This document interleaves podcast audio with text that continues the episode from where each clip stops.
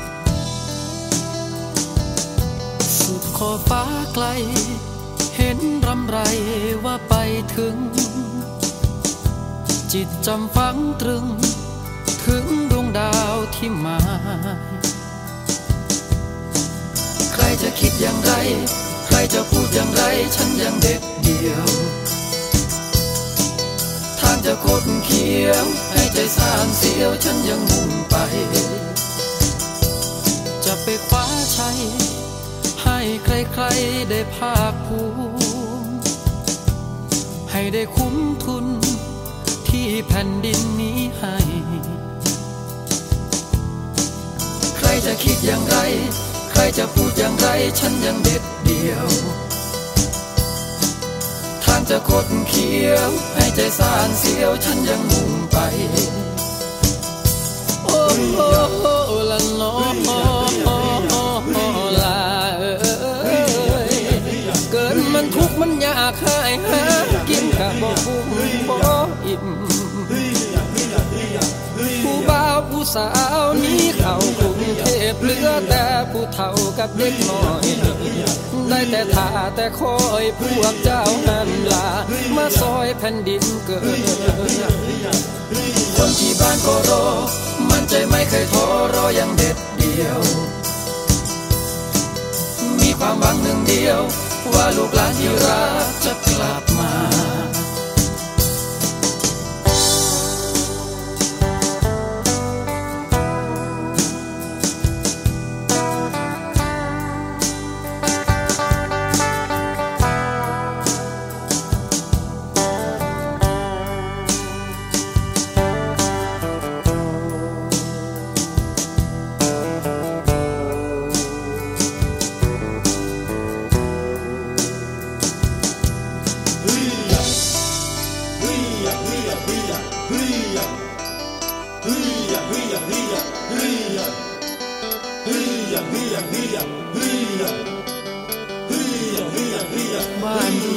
ไกล แต่หัวใจฝ่าถึง มันพุ่งห่อตะบึง ไปจนถึงฝั่งฝัน ลูกจะกลับไป ความคิดจิตใจเพื่อคนบ้านป่า กลับไปพัฒนา เพื่อให้บ้านนาอยู่ดีกว่าเดิม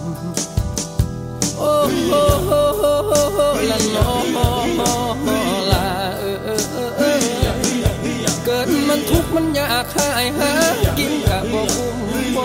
อิ่ม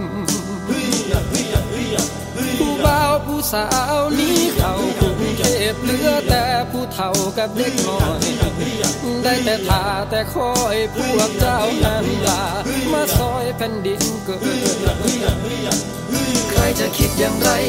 ใครจะพูดอย่างไรฉันยังเด็ดเดียว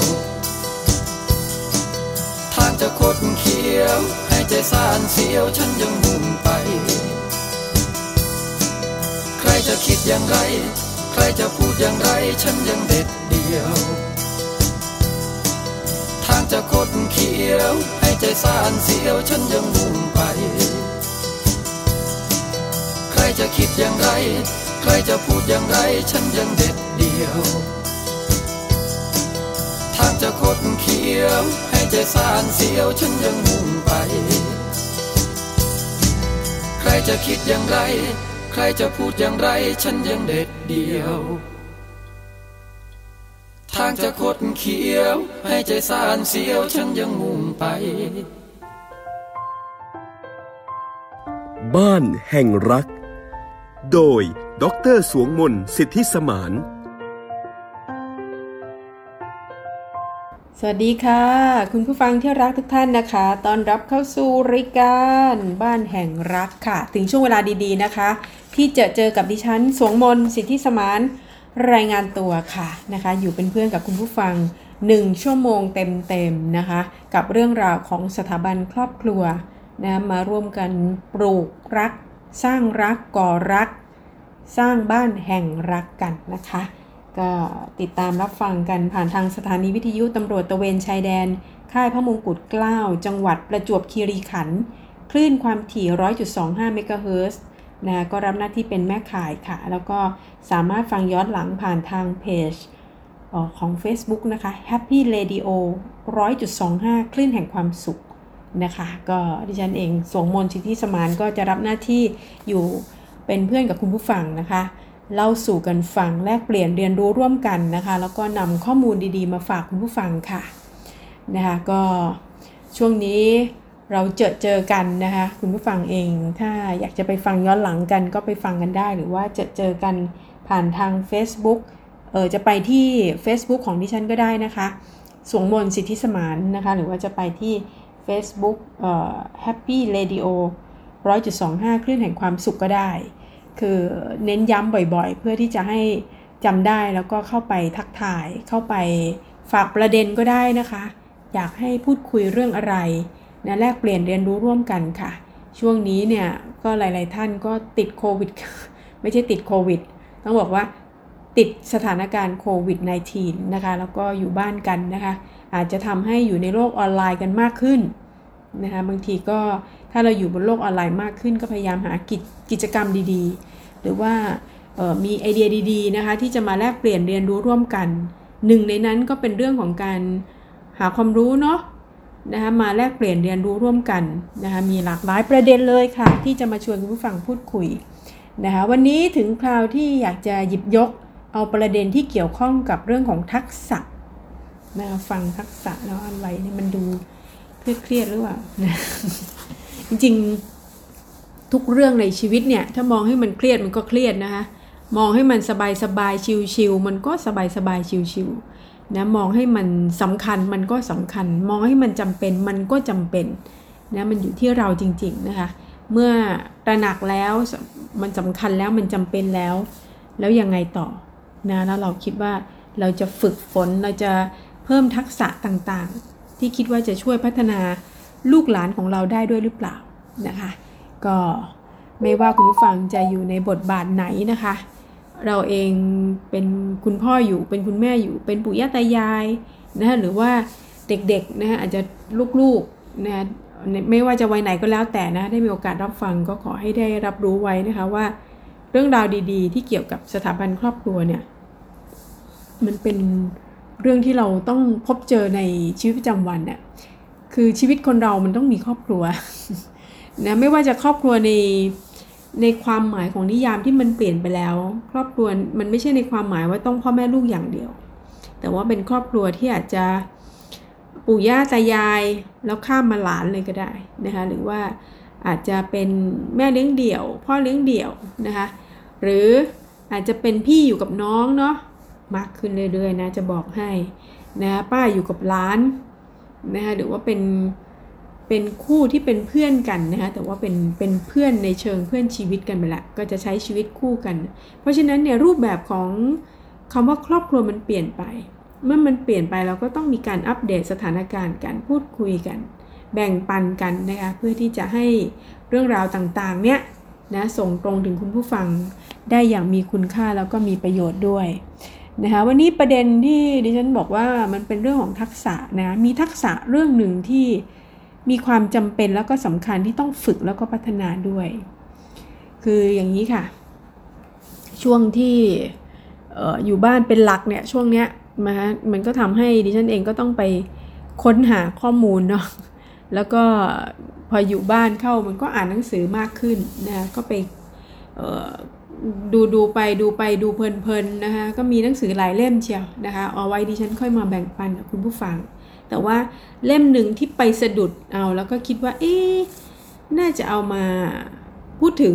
นะนำมาเล่าสู่กันฟังนะก็หนังสือชื่อเรื่องชื่อเรื่องว่านะคะมีทั้งภาษาไทยภาษาอังกฤษนี่แหละแต่ว่ามันเป็นหนังสือที่แปลมาจากหนังสือที่ชื่อว่า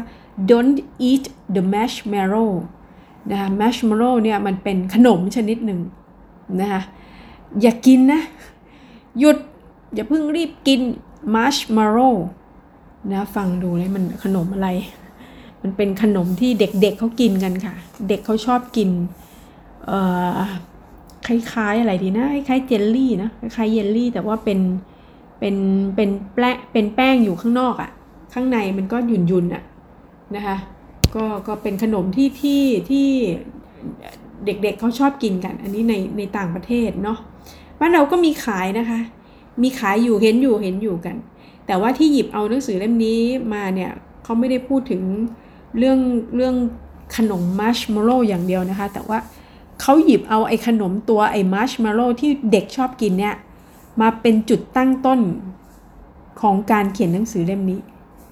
แล้วเขาก็ตั้งโจทย์ว่า อย่าเพิ่งรีบกินไอ้มัชเมลโล่นี้ แล้วคุณจะประสบความสำเร็จทั้งงานและชีวิตนะก็คือคือคือกำลังจะสะท้อนว่าหนังสือเล่มนี้เนี่ยเขาจะบอกทักษะอะไรบางอย่าง เป็นหนังสือที่เกี่ยวกับวิธีคิดค่ะ ที่ทำให้ชีวิตของคนเราประสบความสำเร็จ และแตกต่างกว่าคนอื่นนะก็เขียนโดยดร.โจอาคิมเดอโพซาดาเอลเลนซิงเกอร์นะคะ ชื่อก็ยาวมากเลยนะ ซึ่งต้องการสะท้อนว่าทำไมคนที่ฉลาดเท่ากัน บางคนจึงประสบความสำเร็จ แต่ว่าบางคนล้มเหลวเออคือคือคือเขาหยิบเอาตัวขนมมัชมาโร่เนี่ยมามามามามาเล่าสู่ผ่านเรื่องราวต่างๆ จริงๆแล้วเรื่องนี้มันเป็นเรื่องที่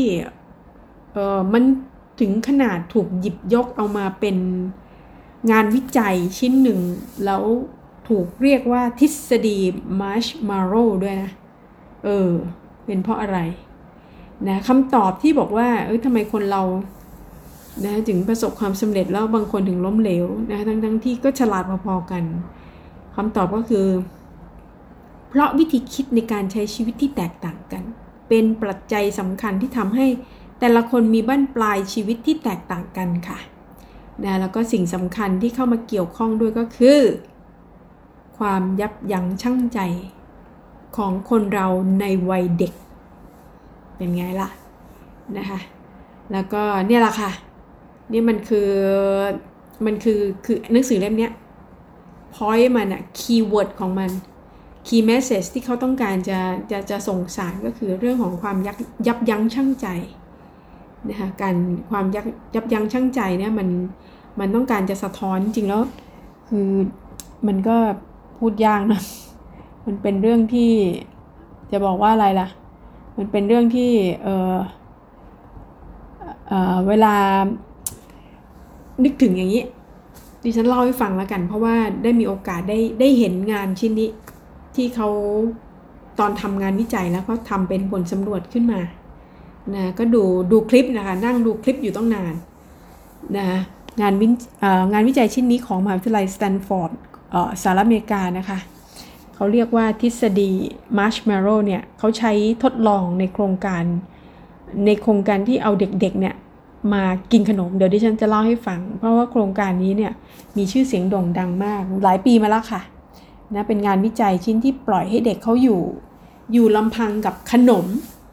ขนมเนี่ย นะคะก็คือนึกภาพนะคะเข้าไปในห้องห้องหนึ่งนะคะแล้วเขาก็เข้าไปกับเด็ก ก็ยังเป็นเด็กเล็กก็อยู่ในวัยสักประมาณประถมอนุบาลประถมสักอนุบาลสามแล้วก็ประถมต้นน่ะนะคะแล้วก็ปล่อยให้เด็กเข้ามาทีละคนค่ะ เข้าไปทีละคนแล้วก็มีไอ้เจ้าขนมมัชมาโร่เนี่ยวางอยู่นะคะวางอยู่เออเขาวางจานอยู่จานหนึ่งแต่ว่าวางขนมแค่หนึ่งชิ้น หนึ่งชิ้นเล็กๆเนี่ยไม่ได้เยอะ แล้วเขาก็บอกว่า ปล่อยให้หนูน้อยเนี่ยอยู่ในห้อง เธอสามารถอยู่ในห้องนี้โดยที่เธอไม่กินขนมชิ้นนี้ได้ไหม ถ้าเธอสามารถที่จะอยู่ได้โดยที่ไม่กินขนมชิ้นนี้เนี่ย ฉันจะให้เธออีกชิ้นหนึ่งเป็นสองชิ้น ก็คือให้เพิ่มอะ ให้เพิ่ม แต่ถ้าเธอกินไปนี่จะเธอก็ได้กินแค่ชิ้นนั้นนะก็ก็ต่อรอง แล้วเขาก็มีกล้องคอยจับอยู่ คอยจับอยู่นะคะว่าคือต้องการจะเรียนรู้แหละนะคะว่าเด็กที่สามารถยับยั้งใจไม่กินขนมมัชมาร์โรได้เนี่ยนะจะจะจะทำได้ไหมนะจะจัดการได้ไหมนะคะแล้วคือเด็กบางคนก็ก็ไม่สามารถห้ามใจตัวเองได้นะนะดิฉันดูไปดิฉันก็ขำไปขำจริง ๆ นะคะคือขำในในแง่ความหมายว่าเออ เด็กบางคนเขาก็ซึ่งโดยเฉลี่ยโดยเฉลี่ย โดยเฉลี่ยส่วนใหญ่ครึ่งครึ่งค่ะครึ่งครึ่งนะก็หมุนไปมองขนมไปแล้วก็มองไปที่ห้องอันว่างเปล่า แล้วก็มองไปมองมาเอ้ยหยิบกินซะงั้นเจอเจอเจอแบบนี้เยอะ แต่ก็มีเด็กจำนวนไม่น้อยนะคะ ที่เขาก็มองมองมองเสร็จ อืมเลี่ยงไงเขาก็ใช้วิธีเลี่ยงไปมองตรงอื่น หันไปตรงนู้นหันไปตรงนี้ นะแล้วสุดท้ายเขาก็ไม่กินจนได้นะแล้วเขาไม่กินจนได้แล้วถึงเวลาพอหมดเวลาออกมาเขาก็ได้ได้รางวัลเป็น 2 ชิ้นนะคะก็ก็ก็ทำให้ตอนดูเราก็สนุกสนานแหละแต่ว่างานวิจัยชิ้นนี้เนี่ยมันสะท้อนอยู่อย่างหนึ่งนะคะคือคือเขาเขาเขาเขาบอกว่าเด็กที่สามารถยับยั้งชั่งใจที่ไม่กินขนมมัชเมลโล่ได้เนี่ยจะมีผลการเรียนที่ดีกว่า สามารถเข้ากับคนอื่นได้ แล้วก็จัดการกับความเครียดได้ดีกว่าเด็กที่ไม่สามารถห้ามใจตัวเอง ไม่ให้กินขนมนี้ได้นะคะแล้วจากการติดตามผลอย่างต่อเนื่อง คือคือจากวันที่เขาทำการทดลองนี้เขาก็ตามมาอีก 10 ปีนะตามมาอีก 10 ปีก็พบว่างานวิจัยชิ้นเนี้ยนะที่เรียกว่าเรื่องการยับยั้งชช่างใจเนี่ยเชื่อมโยงกับสุขภาพของเด็กๆเมื่อโตเป็นผู้ใหญ่ด้วยนะคะ โดยเด็กที่ที่มีการควบคุมตัวเองได้ ก็จะมีน้ำหนักน้อยกว่าเด็กที่ควบคุมตัวเองได้ไม่ดีนะคะคือความสามารถในการควบคุมตัวเอง ตั้งแต่เมื่อยังเป็นเด็กเล็กจะติดตัวไปเมื่อโตขึ้นกลายเป็นวินัยในตัวเอง ซึ่งก็จะส่งผลต่อนนิสัยการกินแล้วก็น้ำหนักตัวในอนาคต เห็นไหมมันไม่ใช่แค่ยับยั้งชั่งใจในในมุมมองของการจัดการตัวเองอย่างเดียวแต่ว่ามันรวมไปถึงเรื่องของ น้ำหนักตัวด้วยนะนะคะแล้วเด็กที่สามารถยับยั้งชั่งใจได้ ก็ยังส่งผลดีต่อความสามารถในการเรียนรู้นะทั้งทักษะทางสังคม มีนิสัยการวางแผน รวมถึงการจัดการกับความเครียดที่ดีด้วยนะซึ่งผู้เชี่ยวชาญแล้วก็เขาได้เขาได้แนะนำอย่างนี้ค่ะ ว่าการสอนเด็กๆ ให้รู้จักการยับยั้งชั่งใจ ต้องขึ้นอยู่กับการเลี้ยงดูของพ่อแม่ผู้ปกครอง ซึ่งต้องได้รับการฝึกฝนตั้งแต่เล็กๆด้วยนะคะก็อันนี้จำเป็นนะถึงได้ย้ำกับคุณผู้ฟังเลยค่ะว่าจริงๆแล้วเนี่ยเรื่องการฝึกทักษะสำคัญสำคัญนะคะก็ถ้าเราฝึกตั้งแต่เล็กแล้วเนี่ยมันติดตัวไปตอนโตเนี่ยมันเหมือนเป็นต้นทุนชีวิตของเขาเลยนะคะเขาก็จะได้มีลักษณะนิสัยอะไรบางประการติดตัวกับเขาไปจนกระทั่งเขาโต การยับยั้งชั่งใจ นะคะเป็นทักษะพื้นฐานในการควบคุมตัวเองนะแล้วก็ความต้องการของตัวเองเนี่ยให้อยู่ในระดับที่เหมาะสม สามารถที่จะหยุดยั้งพฤติกรรมได้ในเวลาที่สมควร โดยอาศัยสมาธิและเหตุผลเป็นตัวช่วยนะคะก็อันนี้ชี้ให้เห็นนะคะว่ามันมีมันมีความจำเป็นนะคะแล้วก็มีความสำคัญมากคำว่ายับยั้งชั่งใจ นะจริงมันก็สะท้อนมาถึงเราทุกวันนี้แหละ ในปัจจุบันว่าในหลาย ๆ เรื่องเนี่ยนะคะที่เราเองโอ้อยากมากมายเหลือเกิน แต่ว่าเราก็ทนปล่อยให้หลายสิ่งหลายอย่างเข้ามาครอบงำเรา โดยขาดความยับยั้งชั่งใจก็ก็หลายประการเหมือนกันนะคะแต่ถ้าเราได้รับการฝึกฝนมาเนี่ยโอกาสที่มันจะติดตัวไปแล้วพอเติบโตขึ้นไปเนี่ยเขาจะมีทักษะเรื่องนี้มันก็มีมากขึ้น ทักษะการยับยั้งชั่งใจเนี่ยมันเป็นส่วนหนึ่งของทักษะทางด้าน EF นะคะหรือว่า Executive Function นะคะนี่เป็นอีกตัวหนึ่งที่ไว้วันหลังที่ฉันจะมาอธิบายนะหลาย ๆ ท่านอาจจะคุ้นอาจจะเคยได้ยินบ่อย ๆ นะคะคำว่า EF หรือว่า executive function นะคะเพราะมันไปเกี่ยวกับเรื่องของการทำงานของสมองนะคะแล้วก็เรื่องนี้มันถูกหยิบยกขึ้นขึ้นมาพูด กับเด็กๆนะคะหรือว่าในสถาบันการศึกษา โดยเฉพาะในเด็กเล็กนะในระดับชั้นประถมวัย ที่ควรจะต้องมีการพัฒนา EF นะคะคุณผู้ฟังเองก็ถ้ามีลูกอยู่เล็ก ๆ ก็อาจจะคุ้นชินหรือ หรือถ้ายังไม่คุ้นชินก็จะต้องคุ้นชินจากนี้ไปนะคะเพราะว่ามันเป็นส่วนสำคัญมากนะคะไว้คราวต่อไปแล้วค่อยดิฉันค่อยมีโอกาสจะมาอธิบายเรื่องของ EF นะคะว่าการทำงานของ Executive Function นั้นเป็นยังไง นะคะมันคือกระบวนการทางความคิดที่ช่วยให้เราเมุ่งมั่นที่จะสามารถจัดการกับงานหลาย ๆ อย่างให้สำเร็จ ควบคุมแรงกระตุ้นต่าง ๆ ไม่ให้สนใจไปไปนอกลูกนอกทางเนาะนะเราจะช่วยควบคุมพฤติกรรมแล้วก็การกระทำที่ไม่เหมาะสมให้เราเนี่ยตอบสนองในทางที่ดีขึ้นต่อเหตุการณ์ต่างๆ อันนี้คือเฉพาะส่วนเฉพาะในสมองส่วนของของการยับยั้งทั้งใจนะคะ ของของการพัฒนาสมองในทักษะการยับยั้งชั่งใจ แต่ว่าโดยเฉพาะตัว EF อย่างเดียวเนี่ยเดี๋ยวไว้ไว้มีโอกาสจะมาเล่าให้ฟังว่าโครงสร้างของสมองเนี่ยมันไปช่วยขับเคลื่อนอยังไงนะคะแต่ว่าทักษะการยับยั้งชั่งใจมันถือเป็นหนึ่งในทักษะที่จำเป็นที่จะต้องใช้มากที่สุดในชีวิตประจำวันนะอันนี้ขอ confirm นะคะขอ confirm ค่ะ แล้วก็เอ่อ ต้องต้องบอกว่าทุกบทบาทจำเป็นต้องใช้นะบทบาทของวันนี้เนี่ยเราเป็นพ่อเป็นแม่ เป็นลูก เป็นปู่ย่าตายาย เป็นคุณครู เป็นเจ้านายเป็นลูกน้องนะทุกคนจำเป็นที่จะต้องมีความยับยั้งชั่งใจอะนะอันนี้อันนี้เป็นประเด็นสำคัญแต่ว่า ปัจจุบันนี้หลาย ๆ เรื่องนะคะที่มันเป็นปัญหานะแล้วก็เกิดเหตุมากมาย นะบางทีเกิดเหตุในแบบชั่ววูบอะนะชั่ววูบความคิดชั่วแล่นนะแล้วพอขาดความยับยั้งชั่งใจเนี่ยมันก็ทำให้ก่อให้เกิดเหตุ เหตุการณ์ร้ายๆหรือว่าเกิดโศกนาฏกรรมก็เยอะนะคะนะแบบแบบประเภทแบบหุนหันพันแล่นปุ๊บ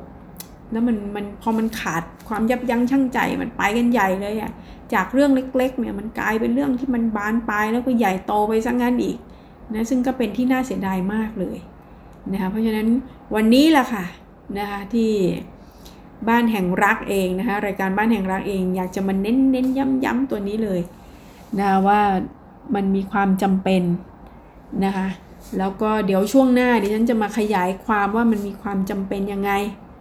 นะทักษะนี้มันจะช่วยให้เราสามารถคิดก่อนพูดได้ไหมมันจะทำยังไงได้บ้างนะคะแล้วเราจะเกิดความยับยั้งชั่งใจได้จริงหรือเปล่า นะแล้วมันนำไปสู่อะไรบ้าง แล้วก็มีเทคนิคว่าจริง ๆ แล้วมันฝึกได้ มันฝึกได้ไม่ได้ยากเย็นจนเกินไป เพียงแต่ว่าเราต้องเห็นว่ามันสำคัญ แล้วลงมือที่จะฝึกฝนนะคะ แล้วก็เรื่องนี้ก็เป็นเรื่องที่พ่อแม่ต้องฝึกตั้งแต่เด็กนะแต่เมื่อลูกโตแล้วก็อาจจะต้องปรับสักนิดหนึ่งปรับกระบวนการในการฝึกนะคะอะ เดี๋ยวพักสักครู่หนึ่งก่อนดีกว่า เดี๋ยวช่วงหน้าดิฉันจะมาขยายความต่อถึงเรื่องของความยับยั้งชั่งใจค่ะ บ้านแห่งรัก โดยดรสวงมนสิทธิสมาน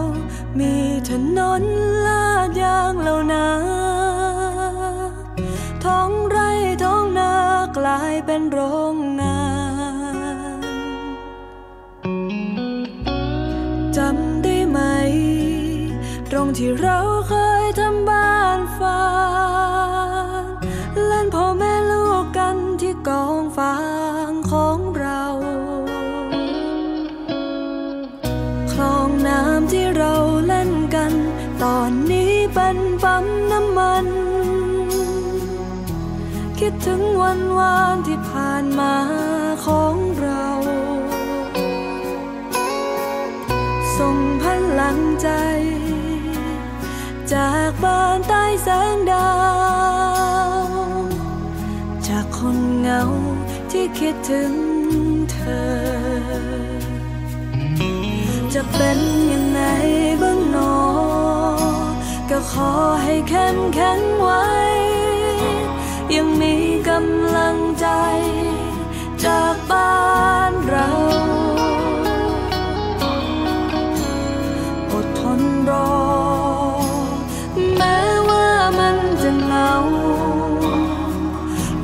ลับมาบ้านเรา พร้อมหน้าพร้อมตา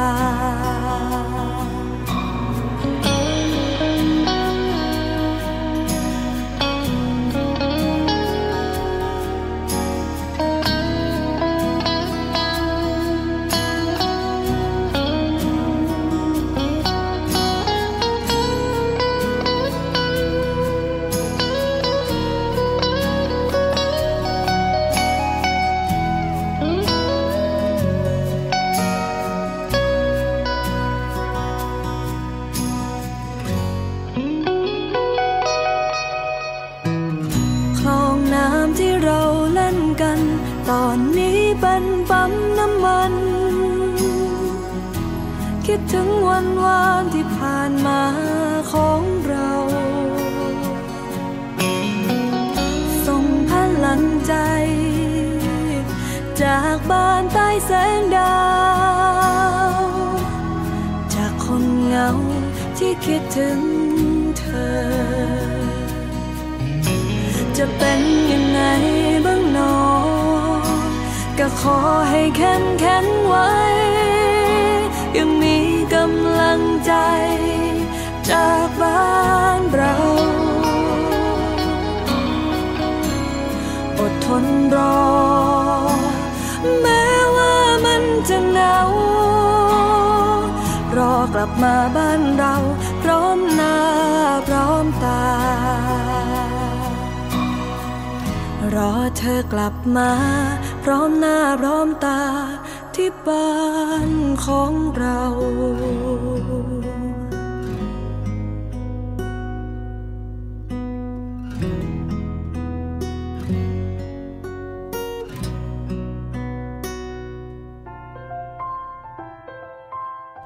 บ้านแห่งรัก โดย ดร สวงมน สิทธิสมาน กลับเข้าสู่ช่วงที่ 2 นะคะ ของรายการบ้านแห่งรักค่ะ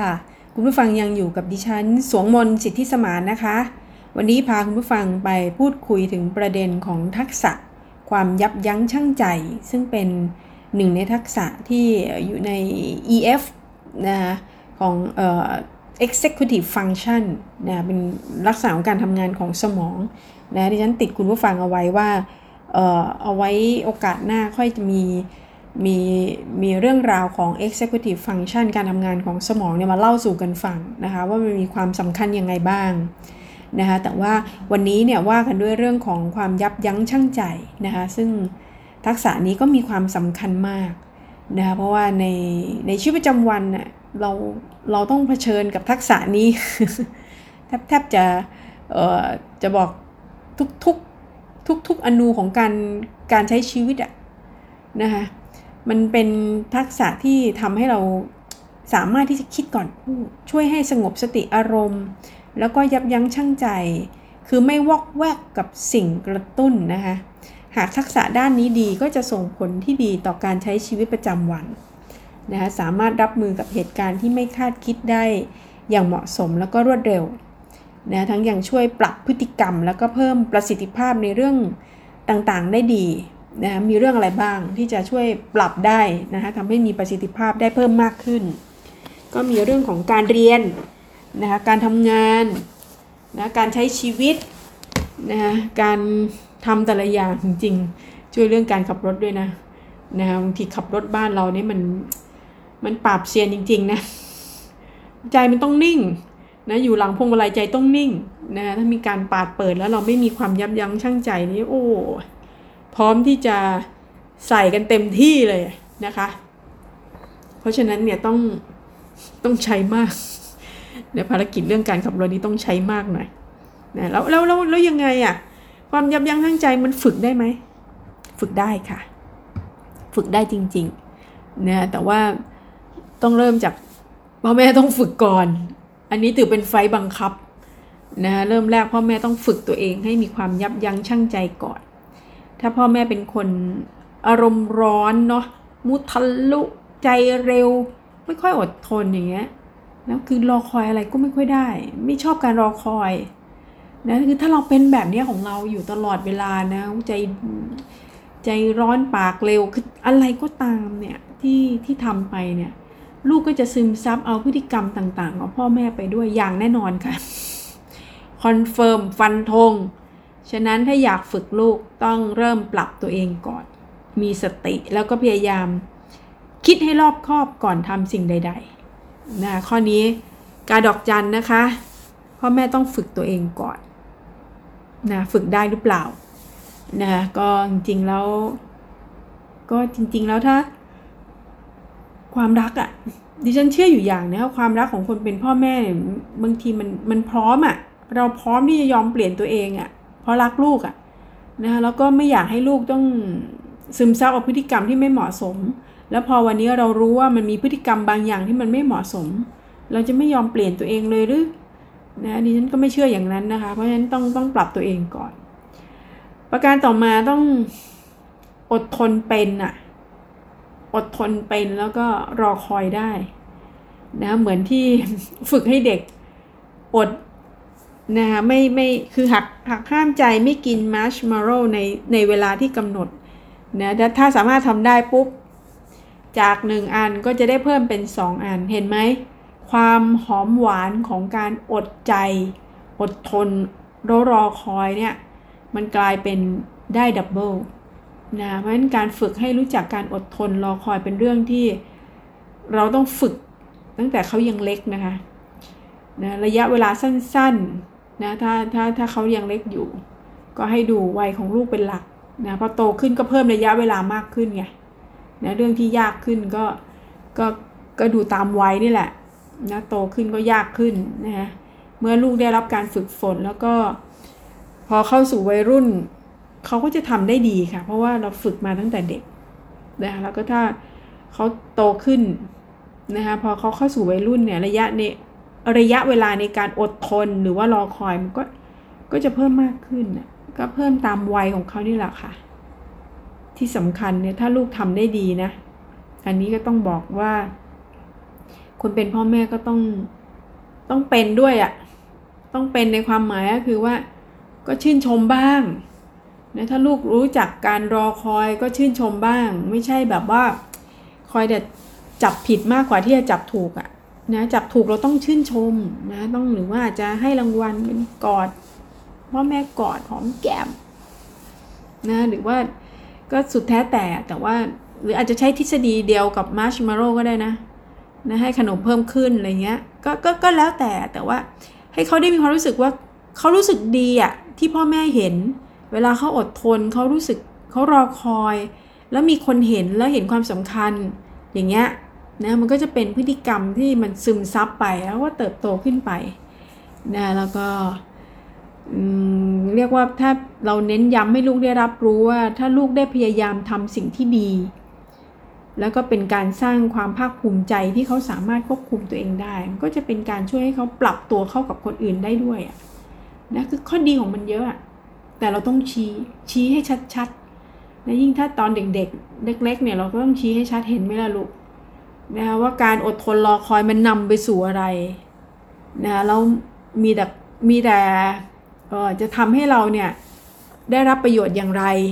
นะกินขนมหนึ่งอันก็ได้เพิ่มเป็นสองอันเลยนะลูกนะแล้วก็แล้วทักษะต่างๆเหล่านี้คือสุดท้ายแล้วเนี่ยมันจะไปช่วยในกระบวนการของการปรับตัวเข้ากับคนอื่นอยู่ดีนะคะประการต่อมาความยับยั้งชั่งใจเนี่ย มันมันช่วยได้นะ มันช่วยฝึกความรับผิดชอบ ฝึกวินัยตั้งแต่เล็กๆได้นะฝึกให้เขาได้รู้สึกเออมีมีมีวิมีวินัยไงสร้างวินัยในชีวิตประจำวัน วินัยการกินการนอนการเรียนนะถ้ากับว่าช่วยฝึกให้เขารู้จักรับผิดชอบในเรื่องของการช่วยเหลือตัวเองแล้วก็เมื่อเขาโตขึ้นก็ขยับให้เขารับผิดชอบต่อผู้อื่นนะคะคือขยับ ความรับผิดชอบมากขึ้นมากขึ้นเป็นเงาตามตัวนะแทนที่จากตัวเองก็ออกสู่สังคมด้วยนะแล้วก็คือสุดท้ายเขาก็จะจะรู้จักการแยกแยะนะความยับยั้งชั่งใจเนี่ยมันเป็นจุดเริ่มต้นที่จะนำไปสู่สุดท้ายแล้วก็คือ การรู้จักแยกแยะสิ่งที่ควรไม่ควรดีไม่ดี ชั่วหรือเลวเนี่ยเขาจะแยกแยะเป็นนะเพราะฉะนั้นต้องจำเป็นนะคะที่จะต้องฝึก นะมันไม่เห็นผลได้ทันทีหรอกค่ะนะพฤติกรรมบางอย่างต้องใช้เวลา มันต้องใช้เวลาในการบ่มเพาะนะคะในการที่จะปลูกฝังนะมันไม่ใช่แบบกดปุ่มปุ๊ดทีเดียวแล้วก็ได้ทันทีนะมันไม่ใช่อย่างนั้นค่ะ การปลูกฝังนิสัยใจคอเนี่ยมันต้องใช้ระยะเวลานะอีกประการหนึ่งที่สำคัญไม่แพ้กันก็คือต้องต้องฝึกให้เขารู้จักความพอดีด้วย อันเนี้ย มันเหมือนเป็นการคู่ขนานกับความยับยั้งชั่งชั่งใจนะคะ เรื่องนี้คุณพ่อคุณแม่ควรสอนแล้วก็ปลูกฝังตั้งแต่เล็กนะคือที่ผ่านมาเนี่ยมันมันมักจะมีวิธีคิดว่าลุยลูกยังเล็กเกินไปนะหรือพราะคิดว่ารักลูกไงก็เลยตามใจลูกทุกอย่างก็ทำให้ลูกก็ไม่ไม่คือคือทำให้เขาไม่รู้สึกขาดอะนะพอเด็กไม่รู้สึกขาดก็ไม่ได้รู้จัก ความพอดีไม่รู้จักการที่จะต้องยับยั้งชั่งใจอะไรอะ่ะ อยากได้อะไรก็ได้อะ่ะนะคะไม่เห็นจะขาดอะไรเลยอะ่ะนะคะเพียงแค่เอ่อเอ่ยปากเท่านั้น เอ่ยกับใคร เอ่ยกับพ่อก็ได้ เอ่ยกับแม่ก็ได้ เอ่ยกับปู่ย่าตายายได้หมดเลยอะ่ะถ้าถ้าเป็นอย่างเงี้ยนะโอกาสที่จะทำให้เขาเกิดความยับยั้งชั่งใจเนี่ยยากนะเพราะฉะนั้นควรสอนให้ลูกเขาได้ เรียนรู้ว่าคนเราไม่จำเป็นต้องต้องมีทุกสิ่งทุกอย่างที่อยากได้นะนะหรือว่ามีทุกสิ่งทุกอย่างที่ที่คนอื่นมีอะไรเงี้ยนะคนอื่นมีฉันต้องมีนะมีทุกอย่างที่เอ่อตอนนี้มันมันเป็นเรื่องของแฟชั่นนะหรือว่าตอนเนี้ยอยู่บ้านนะอยู่บ้านกันเป็นส่วนใหญ่นะคะก็มันต้องออนไลน์บ่อยๆใช่ไหมก็อยากได้อีกแล้ว กิเลสมา พอได้เสร็จปุ๊บเนี่ยก็เข้าไปมันมีมันมีอะไรละโลกออนไลน์เนาะช้อปปิ้งเต็มไปหมดเลย อยากกิน อยากกินไอ้นั่นไอ้นี่เออพอพออยู่กับไอ้เจ้าเทคโนโลยีมากๆเขาก็อยากได้นู่นอยากได้นี่นะมันสารพัดไปหมดอะนะมันก็เลยเรียกว่าความอยากมันไม่มีที่สิ้นสุดอะจริงๆแล้วเนี่ยเราต้องฝึกตั้งแต่เล็กนะคะ ให้เขามีความอยาก ในสิ่งที่จำเป็น คือความอยากมันห้ามกันไม่ได้ แต่คิดว่าอะไรที่มันจำเป็นเนี่ยนะให้เขาสามารถที่จะแยกแยะได้ ถ้าลูกมีของเล่นหรือของใช้มากแล้ว ก็ไม่จำเป็นต้องซื้ออีกนะหรือถ้าจะซื้ออีกก็นานๆซื้อที หรือถ้าลูกมีโทรศัพท์มือถือแล้ว เห็นโทรศัพท์มือถือ รุ่นใหม่ มันสวยอะ่ะก็อยากได้อีกนะคือมันเป็นความอยากมากกว่าความจำเป็นไง กลายเป็นว่าที่ซื้อของใหม่เพราะอยากได้ไม่ใช่เพราะจำเป็นนะฉะนั้นต้องฝึกให้รู้จักความพอดีแล้วก็ความพอใจในสิ่งที่มีด้วยนะอันนี้ก็ต้องถือว่า มันมันเป็นเรื่องเรื่องใหญ่ของเด็กยุคนี้เหมือนกันนะคือจะไปว่าเขาอย่างเดียวก็ก็ก็ลำบากนะก็ก็ไม่ได้หรอก เพราะว่าเขาโตมากับสังคมทุนนิยม เมื่อโตมาในรูปแบบทุนนิยมเนี่ย แล้วเขาก็มาเห็นวิถีชีวิตต่างๆ ยิ่งถ้าคุณพ่อคุณแม่เนี่ยก็ปฏิบัติตัวมาอย่างเงี้ยโดยตลอดนะก็วิ่งไล่ตามเทคโนโลยีใหม่ ๆ มาตลอดนะแล้วก็เออเวลาตอนลูกเล็ก ๆ เนี่ยมีอะไรที่มัน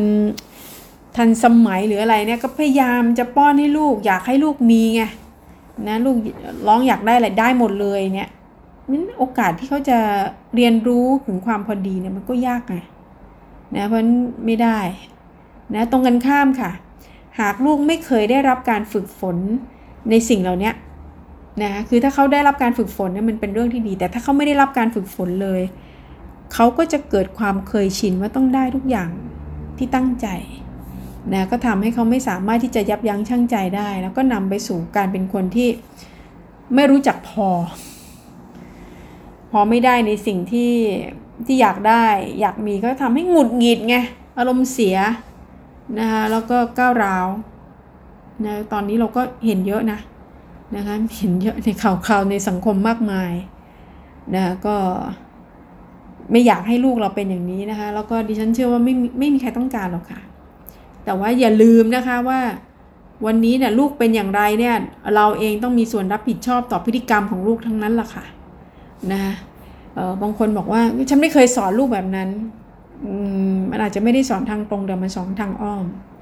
หรือถ้าไม่ได้สอนแสดงว่าก็ต้องโทษตัวเองที่ทำไมไม่สอน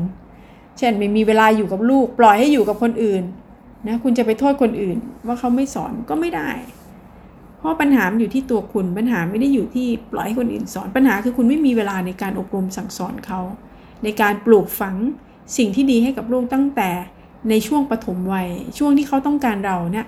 เรากับไม่มีเวลาที่จะอยู่กับลูกนะไม่จะมาเรียกร้อง เออเอ้ยไม่เคยสั่งสอนไม่ไม่ได้นะคะคำถามคือแล้วทำไมไม่สั่งสอนล่ะนะคะ ยุคปัจจุบันนี้ต้องเข้าใจนะคะ มันมีสิ่งยั่วยุเนาะมีสิ่งเร้าอยู่รอบล้อมรอบตัวเขาอะ่ะนะมันพร้อมที่จะเข้ามาปะทะตัวเด็กได้ง่ายอะ่ะถ้าพ่อแม่ไม่สร้างภูมิต้านทานให้ลูก นะคะให้เขามีความยับยั้งชั่งใจ ไม่ว่าสิ่งนั้นจะเป็นสิ่งที่ดีหรือไม่ดีก็ตาม โอกาสที่จะเกิดปัญหามันจะเกิดขึ้นตามมาอีกมากมายนะคะมันสุดท้ายมันจะกลับมาที่ตัวเรากลับมาที่ตัวสถาบันครอบครัวนี่แหละค่ะนะคะว่า เราได้ฝึกเขาเหล่านี้หรือเปล่านะความยับยั้งชั่งใจมันเป็นทักษะที่สำคัญมากนะคะในยุคนี้แล้วก็ เป็นทักษะที่ต้องฝึกแล้วก็พัฒนาด้วย วันนี้ก็เอาเรื่องนี้แหละค่ะ มาฝากคุณผู้ฟังนะคะ แล้วก็ฝากไปให้คุณผู้ฟังลองดิฉันว่าลองลองถือเป็นเกมในบ้านก็ได้นะนะยกเป็นตัวอย่างนะคะจากหนังสือเล่มนี้ลองไปทำแบบทดสอบ บททดลอง บททดลองกับลูกที่บ้านนะคะกับกับลูกของเราในแต่ละวัยนะคะลองดูค่ะลองดูค่ะขำๆเพราะว่า อะไรล่ะ ช่วงนี้ก็ไหนๆก็อยู่บ้านนะคะ แล้วก็ลูกลูกหลานของเรายังไม่เปิดเทอมนะคะไอ้ที่เราจะทำขำๆเนี่ยแต่ผลลัพธ์ของมันมันไม่ขำด้วยนะมันจะทำให้เด็กเขามีทักษะชีวิตที่ดีที่ติดตัวไป ลองดูว่าลูกอยู่ในวัยไหนนะคะถ้าวัยเด็กเล็กก็อาจจะด้วยขนมเนาะถ้าวัยเด็กเริ่มโตขึ้นมาก็ต้องขยับขึ้นมาหน่อยอะนะคะบางคนก็อาจจะใช้เกมก็ได้นะ ให้ลูกมีความยับยั้งชั่งใจนะเล่นเกมภายใน 15 นาทีไม่มีอะเด็กเดี๋ยวนี้เขาไม่เล่นหรอก15นาทีเออถ้าสามารถหยุดเล่นได้ภายหยุดเล่นได้สักครึ่งชั่วโมง หยุดเล่นได้สักชั่วโมงหนึ่งอะไรอย่างเงี้ยนะก็ก็ค่อยไปลองดูค่ะ เพราะว่าแต่ละบ้านก็ไม่เหมือนกันน่ะความชอบความสนใจของเด็กแต่ละวัยก็ไม่เหมือนกัน เพียงแต่ว่าเราก็ต้องต่อรองให้เหมาะกับวัยของเขา นะคะแล้วก็กิจกรรมที่เหมาะกับวัยด้วย ถ้าลูกวัยโตขึ้นมาหน่อยเนี่ยโอเคนะมันก็มีมีมีหลายกิจกรรม แล้วลูกเข้าสู่วัยรุ่นนะอันนี้ก็อาจจะต้องต่อรองในแง่ อาจจะเป็นความรับผิดชอบในบ้านนะคือขยับความความสำคัญของของความสำคัญแล้วก็ความยากมากขึ้นน่ะ คือแทนที่จะมองเห็นแค่ตัวเองก็อาจจะต้องขยับออกมาให้มีความรับผิดชอบต่อบ้านนะอาจจะวางแผนให้ลูกเอ่อทำกับข้าว ล้างจานช่วยถูบ้าน หรืออะไรก็แล้วแต่ค่ะนะที่ที่พอจะสามารถที่จะมอบหมาย แล้วก็มอบความรับผิดชอบให้กับลูกได้นะดิฉันว่าอันนี้ก็เป็นอีกเรื่องหนึ่งนะที่คุณพ่อคุณแม่สามารถทำได้ค่ะทำได้เลยนะไม่ต้องรอไม่แล้วไม่ต้องรอแล้วแล้วเหมาะด้วยอะ นะช่วงสถานการณ์โควิดแบบนี้เหมาะนะแล้วจากทักษะหนึ่งมันจะนำไปสู่การพัฒนาในทักษะอื่นๆ เพิ่มมากขึ้นเรื่อยๆนะจากทักษะที่ฝึกให้เขายับยั้งชั่งใจ มีการอดทนรอคอยเนี่ย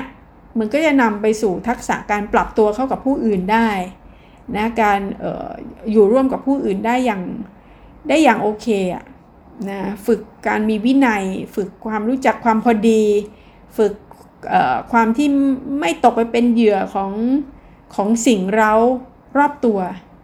นะคะแล้วก็สามารถที่จะแยกแยะถูกผิดได้นะเห็นไหมจากหนึ่งทักษะนี่มันมันไปอีกหลายทักษะเลยอะนะเพราะฉะนั้นเนี่ยก็มาร่วมกันนะมาลองฝึกกันค่ะในบ้านลองลอง ลองออวางสถานการณ์นี้เราอาจจะได้ค้นพบทฤษฎีประจำบ้านของแต่ละครอบครัวก็ได้นะคะ สนุกดีค่ะนะคะก็หากิจกรรมสนุกสนุกทำแบบนี้ละค่ะนะคะนี่ก็เป็นอีกหนึ่งกิจกรรมที่แนะนำกันในช่วงสถานการณ์โควิด -19 นะคะ เป็นห่วงเป็นใยคุณผู้ฟังทุกท่านนะคะ พูดอย่างนี้เนี่ยแต่ว่าเออคือคือพยายามที่จะหาเรื่องราวดีๆมาฝากคุณผู้ฟัง แต่ว่า เราเองเราก็ต้องพยายามปรับตัวด้วยนะอยู่ที่บ้านแล้วเนี่ยนะอย่าให้มันเป็นทุกข์นะต้องอยู่บ้านอย่างมีความสุข แล้วถ้าจะให้มีความสุขเนี่ยเราสามารถที่จะพัฒนาสติปัญญาของลูกหลานของเราได้ด้วย ก็ยิ่งเลิศนะยิ่งดีเขาเรียกว่าดียกกำลังดีค่ะนะอ้าววันนี้เรื่องยับยั้งชั่งใจนะคะ หมดเวลาแล้วนะคะสำหรับรายการบ้านแห่งรักนะคะ ก็ไว้พบกันในโอกาสต่อ ๆ ไปนะคะ ดิฉันสวงมนสิทธิสมานลาไปก่อนนะคะ สวัสดีค่ะ